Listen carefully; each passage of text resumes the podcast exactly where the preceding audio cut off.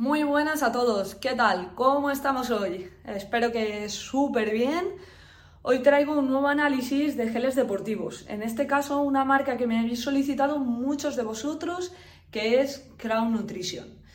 Bien, antes de empezar con este análisis, comentaros que he lanzado un programa para maratón. Sé que hay muchas maratones al finales de año y en enero y en febrero. Por lo tanto, he sacado un programa de 12 semanas que incluye un curso de nutrición con 6 clases. En esas 6 clases son 6 vídeos donde explico específicamente cómo elegir geles deportivos, recuperadores, bebidas isotónicas, cómo debes de distribuir tu alimentación y un gran etcétera. Es decir, es un curso donde aprendes concretamente para preparar un maratón que debes de saber. Aún así, podéis contar con el programa sin el curso, es decir, con las 12 semanas de asesoramiento nutricional personalizado. Recordaros que este asesoramiento nutricional siempre va adaptado al plan de entrenamiento, es decir, me enviáis vuestro plan de entrenamiento y una vez yo recibo ese plan de entrenamiento, yo adapto la alimentación a, a ese entrenamiento y también la suplementación. Muchas gracias por estar otro día ahí y os dejo con el análisis de los geles Crown Nutrition. Voy a empezar analizando los Crown Energy Gel. Como vais a ver, Crown tiene tres tipos de geles y no todos los consideramos top o aptos o la mejor opción para mejorar el rendimiento deportivo o mantenerlo, etcétera, ¿vale? Voy a explicar concretamente cuál recomiendo, cuál no y el por qué, ¿vale? Entonces, empezamos con los Crown Energy Gel.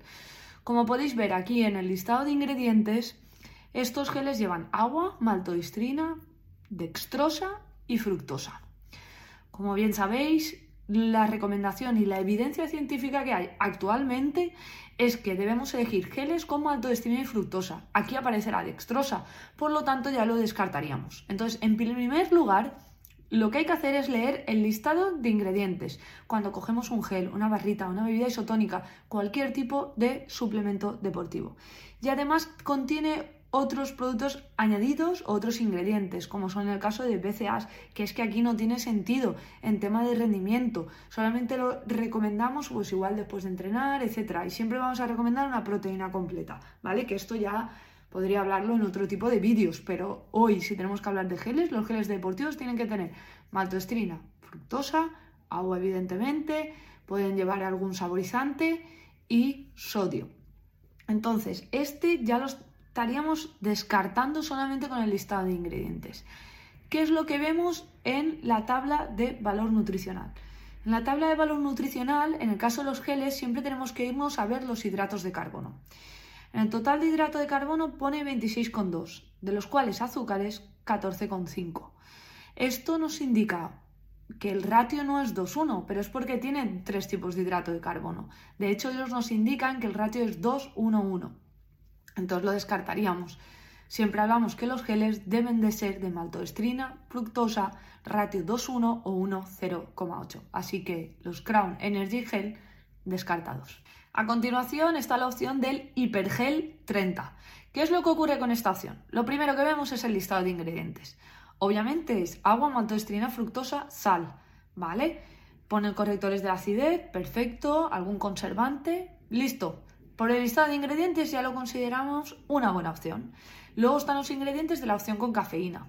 Y ya podemos ver que son los mismos ingredientes más la cafeína.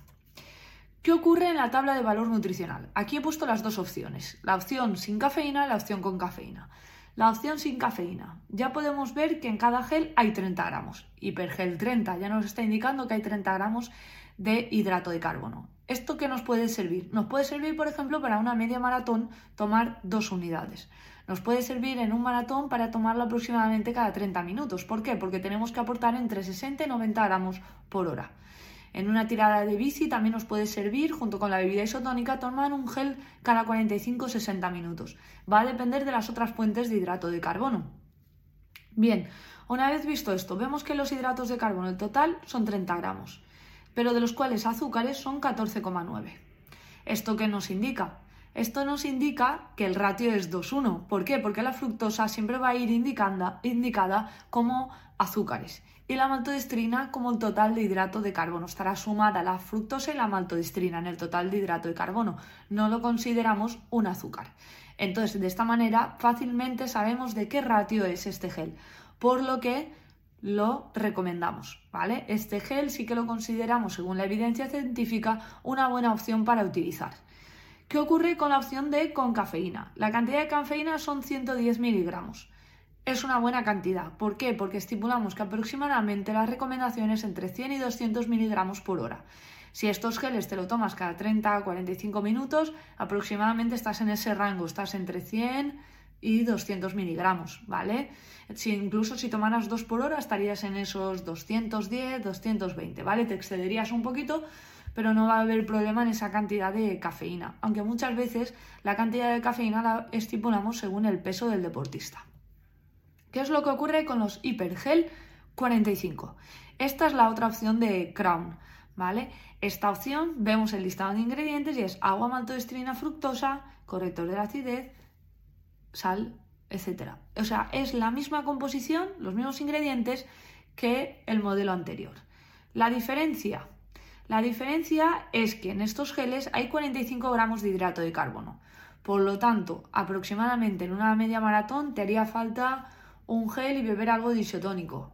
En un maratón, por ejemplo, podríamos tomar este gel cada 45 minutos aproximadamente. Entonces ya llegaríamos casi casi a esos 60 gramos por, por hora de aportación de hidrato de carbono o incluso cada 40 minutos. Habría que estipularlo en función de la tolerancia de cada deportista, si lleváis otras fuentes de hidrato de carbono, etcétera, ¿vale?